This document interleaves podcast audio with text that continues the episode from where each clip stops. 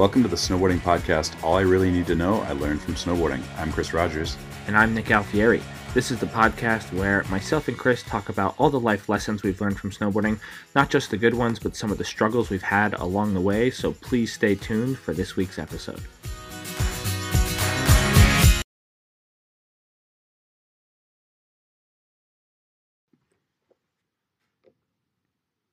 Okay, this week's episode is a follow up from last week's episode, which we actually thought we were going to get to this topic, but we ended up on a little bit of a tangent due to. Um, I think that was my fault a little bit. um, but this week we're going to follow up with how to manage fear and healthy risk in your students. We talked a lot about how to manage it in ourselves last week, but really the topic is not only that, but how to also do that as a teacher and with our students, people who depend on us sometimes to do those assessments for them because they might not have the ability. Right. I think you know, talk, last week we talked about like standing at the top of a jump or or heading into some trees, and you're making that assessment in your head. Do I have the skill to do this? Am I like what are the risks? What are the rewards? Do I want do I want to do this at the end of the day? And that changes a little bit because of our role as a mentor, as an instructor, as a leader. And, and people may put a larger emphasis on what we say than what that voice is telling them, right? So it's one thing when it's you in your own head at the top of a park saying, Do I want to hit this? What are the risks? What are the reward? It's another thing when you're standing at the top of the park and you have another voice next to you, somebody that you look up to, somebody who is maybe in a coach role or an instructor role to you, who says, Yes, you have the ability to do this. So now you've got two voices. You've got the one in your head saying, I don't know if I have this ability. And you have this other voice saying, Yeah, you got this. Mm-hmm. That changes the equation quite a bit from just managing fear for yourself. And so we as instructors are often in that mentor role. Yeah. We have inexperienced people who we're telling them they have the ability to do this. Or maybe it's the other way. They want to go do something risky, and we're the ones telling them, hey, cool your jets. We may not be ready for this just yet. So I noticed this, what you're talking about, in different types of students. And I actually just recently had some students that hadn't actually had a lot of experience with things that were risky or doing sports that had an element of danger to them. And they weren't very experienced at risk assessment or fear management. And I noticed I really had to step in to help them a lot more than than maybe some other students who may have been doing things since they were younger that involved more risk and they had to make certain assessments on their own. So this skill comes into handy quite a bit when you're an instructor and knowing how how to push or when to push your students is really important. I think the the number one thing with this topic is that there's no right answer. and every student's going to be different. And you have to assess the student. And the best the best place to start is start looking at your student and seeing how they're interacting with small amounts of risk from the get-go. That's that's the number one thing. You got to start to create a baseline. And the more you start to actually look for these things in your student, the more you'll be able to know how to interact with them with this with this topic. So a couple of weeks ago, I was teaching a, a never ever lesson to a kid that was a pretty good skateboarder, and and uh, we've all had these lessons before where their idea of how fast they're going to learn is very different from the reality of learning to snowboard. Yeah. And this kid was used to risk. He was used to taking falls on his skateboard. He was, uh, you know, he was athletic, but he wasn't picking up snowboarding very fast. And uh, and I remember him like at one point I, I said, I think we should probably work on on a little bit more on your toe side edge on uh, just finding some balance there. And he goes, No, I don't think I don't really think I, I need to learn how to turn. I'm just going to go straight. and you know, yeah, and, and yeah. so you're in that place like you're like, I know this isn't safe. And so I managed this by keeping us on some lower lower terrain, a little flatter terrain. And man, he had some good slams. Like his idea of risk was very different. And we had to get to the point where he was like, not, had the breath knocked out of him and was like, okay, I think I want to learn how to turn. Right. And so, like, managing that risk, like, his, the voice in his head said, this is low risk. I want to go up higher in the mountain. I want to go faster. I want to go bigger. I want to go, I want to go snowboard. And I was having to be the one holding him back and finding the way to do that. That's, I mean, that's a classic lesson we've all taught. Yeah. Do you notice this as being a difference, uh, northern hemisphere to southern hemisphere? I'm I'm dead serious. Like I notice this difference that in the southern hemisphere, especially especially like some some of the Kiwis, some of the Aussies, I think they're just more willing to give things a go sometimes. Oh, like, oh yeah, we'll just and, give her a go, mate. Yeah, yeah, and and I'm, I find myself in New Zealand. I'm always trying to pull people back from like from risk. I'm like, whoa, whoa, no, no, no, no, no, don't do that. Like, like, hold on, hold on, let's work on some other stuff. And here in the states, I'm always trying to push people to push themselves a little bit harder. Have, have Yeah. you noticed that, Yeah. or am I crazy? Hundred percent, and that's where I see our role as like the calibrator. We're like the met- metronome, right? We're the Yeah. calibrator, Yeah, and people may have a different idea of where they are in their idea, their assessment of risk. And I, I think we are, we often end up teaching here with a more risk adverse crew, right? Uh, Yeah. Especially at the mountains we teach at, yeah, we may get some more lessons with people who um, have, re- you know, going back to to a last episode, reasons that they are risk adverse. They have a career. They they you know, I've dealt, I've taught musicians who are pretty afraid of injuring a, a limb. yeah. You break a wrist as a violinist. Not, yeah. That that is no go. That's Yeah. no go. That cannot happen. Right. Yeah, or you you know we've all you know you hear stories about professional athletes that come out and take lessons. Like there are people that are very risk adverse to to what we're doing. A lot of athletes have contracts they're not allowed to do dangerous sports while they're under contract you know Yeah, yeah so yeah that's that's that's a that's a good point but yeah interesting it, it we we have to be kind of the the metronome back and forth so i i think I think asking questions at the beginning of the lesson is one really good way about finding out other hobbies, other interests. I don't do that just for like lateral learning or teaching for transfer type stuff. I do that for partially risk assessment like how how much risk have you been exposed to and how how good are you or maybe not good but how well versed are you at trying to assess risk there was some research done a few years ago on fears related to trying new things. And, and three of the top fears related to skiing and snowboarding for people that had never gone skiing or snowboarding before was the fear of being cold, the fear of getting hurt, and the fear of looking stupid. Really Yeah, that's top so three of the top fears related to, to learning to ski or snowboard.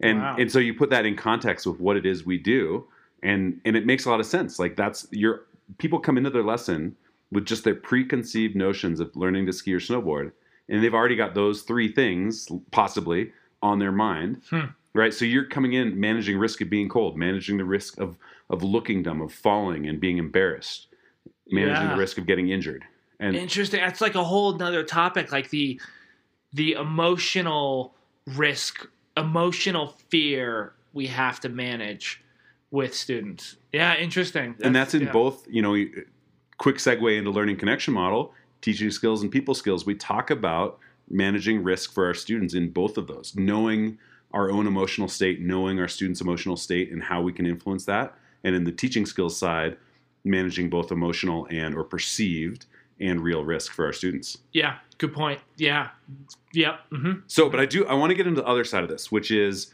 the the instructor that's overconfident for their student. And i think this is one of the biggest dangers in what we do as instructors is when when you as the instructor when your voice overpowers their voice in their head. Yeah, and if you didn't make an accurate assessment of their ability and you say oh yeah you got this and you you've now put them into a more risky state because you misread their ability level I went through a period of that. Did it you? was um, it would have been right after I got my level three. I had tons of injuries in my lessons after I got my level three. I pushed people way farther than they needed to. And I was that guy you're talking about who was like, no, you can do this. And I just thought my job was to be a cheerleader and tell people they could do anything and everything and just just whatever's possible if you put your mind to you, you know like that type of thing. I was totally that guy. And i saw a there i had a period um, where i had a lot of injuries and i had to recalibrate and actually think about you know maybe my job isn't so much just to tell people they can do anything and be a cheerleader for them as as much as it is to I actually have to risk assess for these people and put them in situations where they're going to be safe.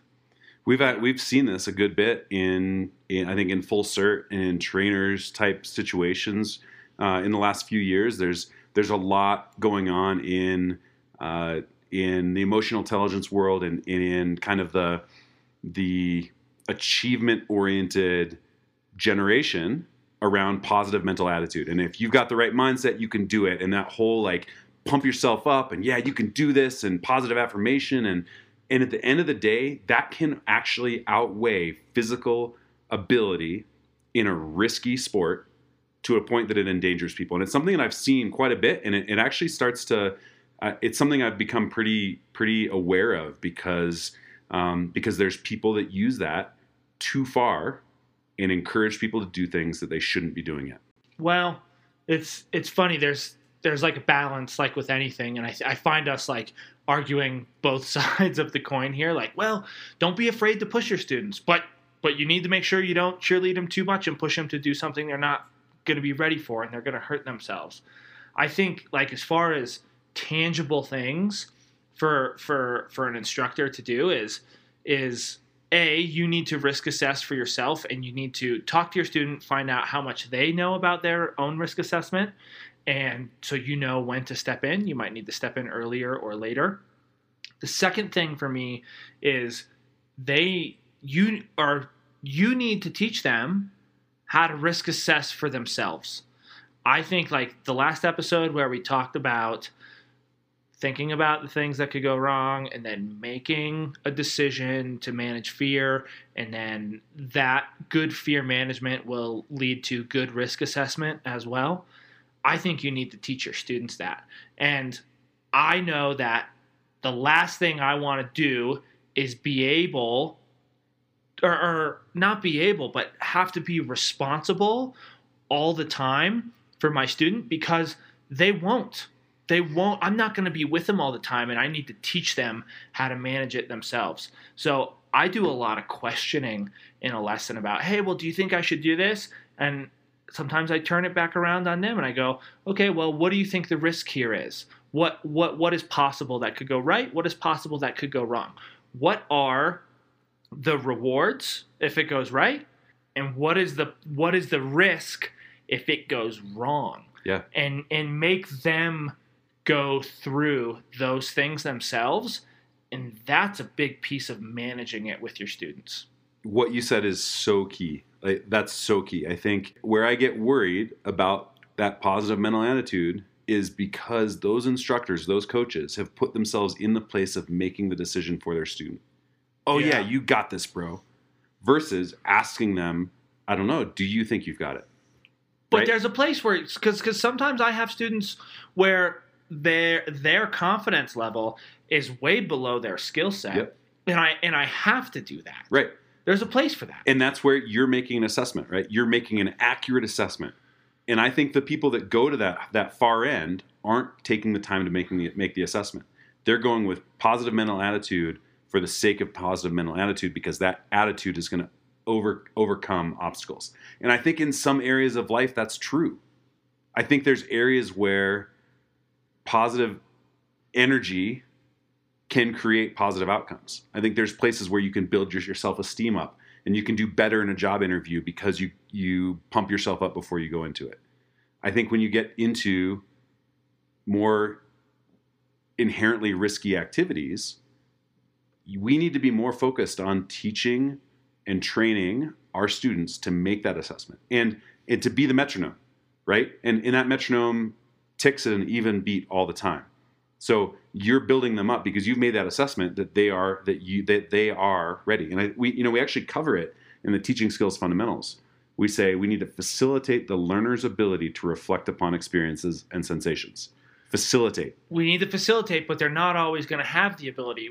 We, we need to facilitate their ability to, but we need to step in when they don't have the ability as well. And that's, I mean, that's there's a place for being positive. And the last thing i want is is anyone to think that one way is right or wrong. And you every case is different. And i don't want anyone listening to this episode to think oh well i should I should never cheerlead anymore for my students and try to get them to do something that they might be a little nervous about, even though I know they have the skill to.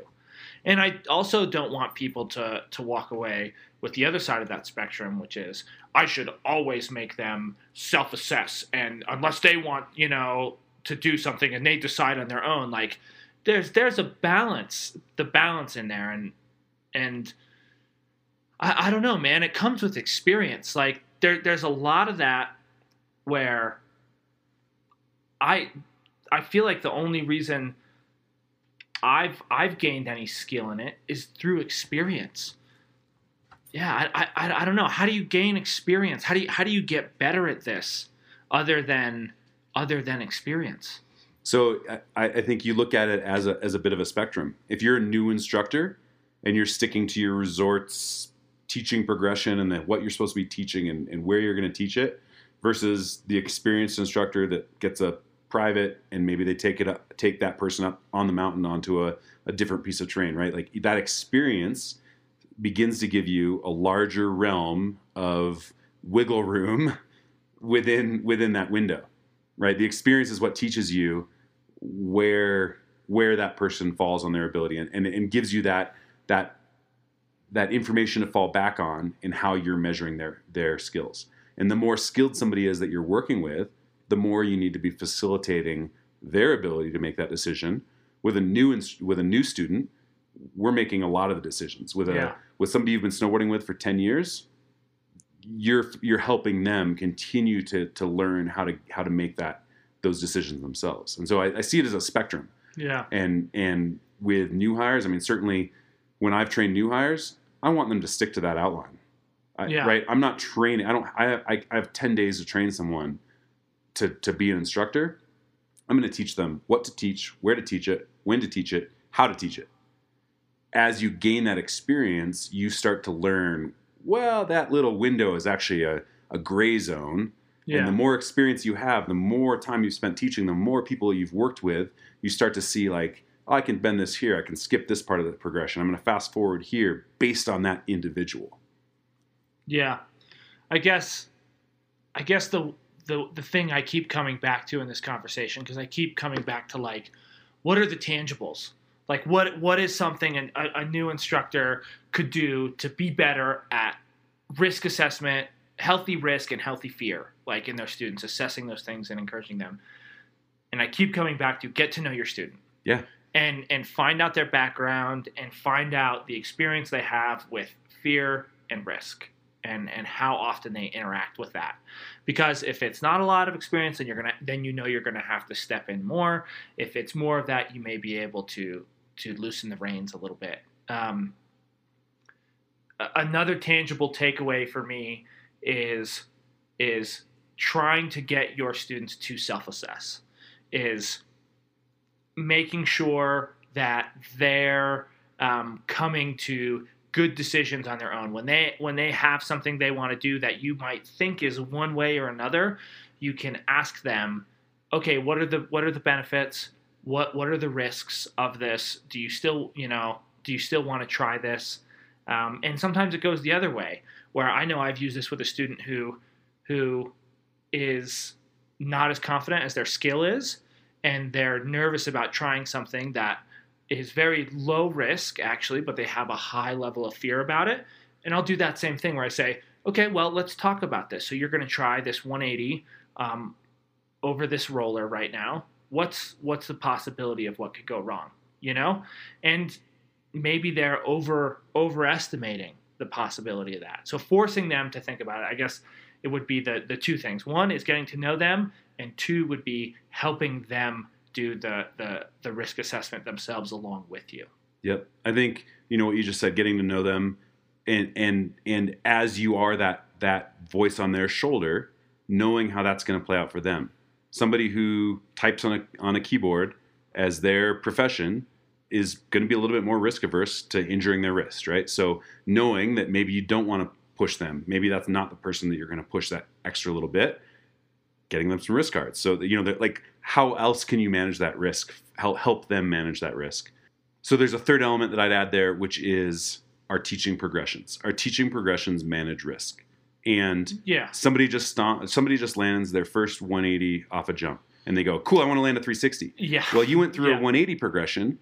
Let's step away from the park and now let's go through a 360 progression, right? Our three, our progressions, the entire idea of our progressions of going through a motor learning cycle, of going through static, simple, complex free ride or um, static, active free ride experimentation, right, or exploration. th- That progression is designed to manage risk, and so relying on those progressions, going back to that when you need to, so that you can create a safe environment to push people in little increments, not in big steps.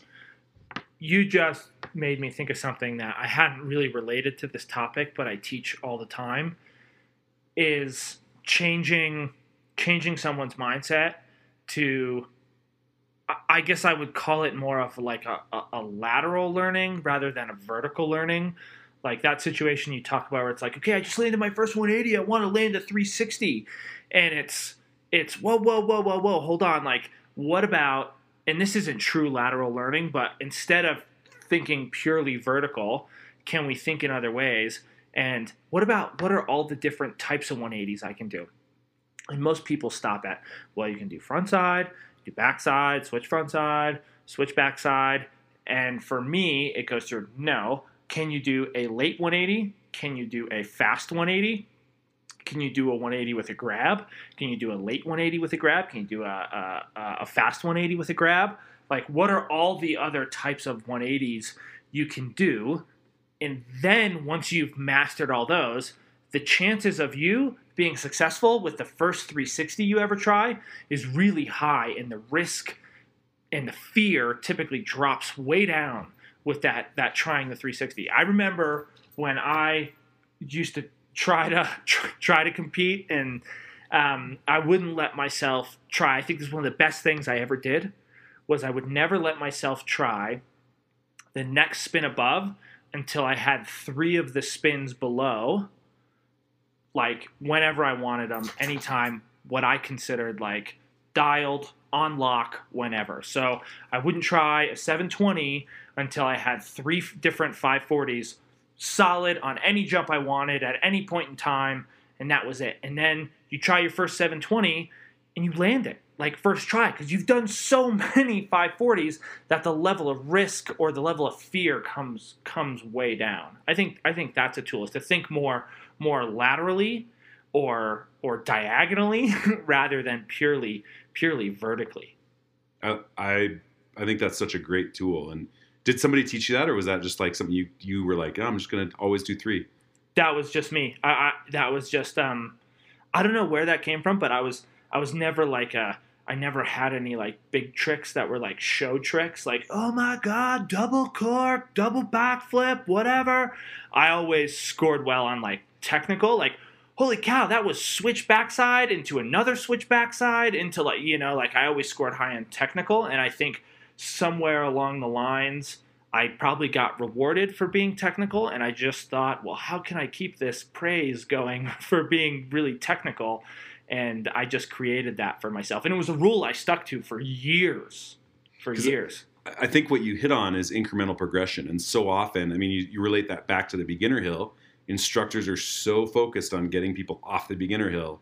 Oh, you linked your first turns. Cool. Let's go up onto the next run. Let's get away from the from the carpet. Versus, let's make 20 of those. And now, can you make them over here? Can you make them really wide? Can you make them really short? Can you Yeah. make them large radius? Can you do them with weight on your front foot? Can you do them with weight on your back foot? Right? Like experimenting more with the with the with what you've learned Yeah, is a way to to manage risk because you're building experience and building mileage without changing the task and and you know to us we've you ride the beginner chairlift 200 times a day and and the instructor starts getting bored of it gets tired of it. They want to get to the next next piece of terrain where that beginner may still be happy experimenting and just need to be challenged through task not through new terrain or not through new longer runs or or a bigger mountain.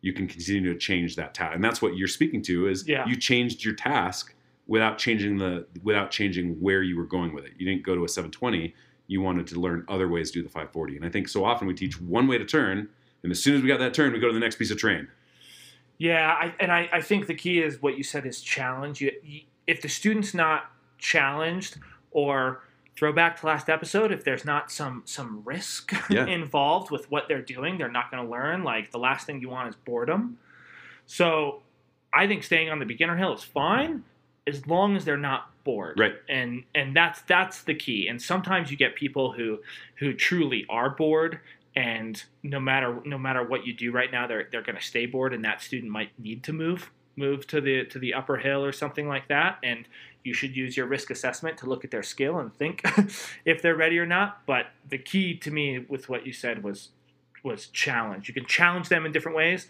but they need to stay challenged so they stay engaged so they continue to learn. And when people do are successful are overcome challenging things that's why they come back for more lessons. That's why our sport will grow. That's what a good instructor does. So that that's like the meat of that to me.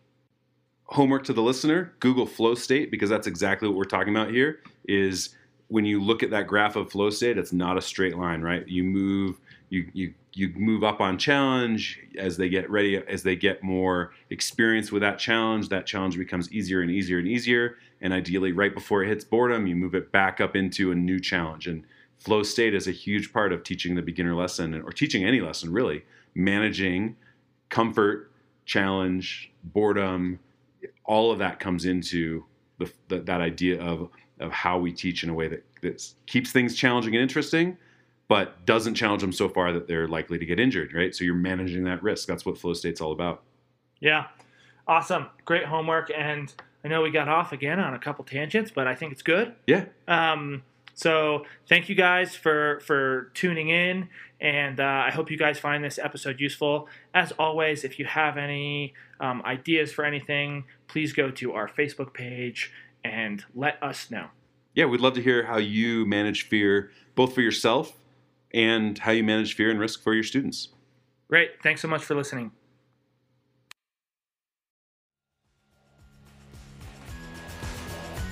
All I Really Need to Know I Learned from Snowboarding is a podcast by me, Nick Alfieri. And me, Chris Rogers. If you have thoughts on this week's episode, we'd love to hear from you. You can continue the conversation with us and other listeners on our Facebook page. You can also email us questions, comments, or topics you'd like us to discuss at our email address, learnedfromsnowboarding at gmail.com. If you're enjoying our podcast, please subscribe, write a review, and help others find our show. Thanks for listening.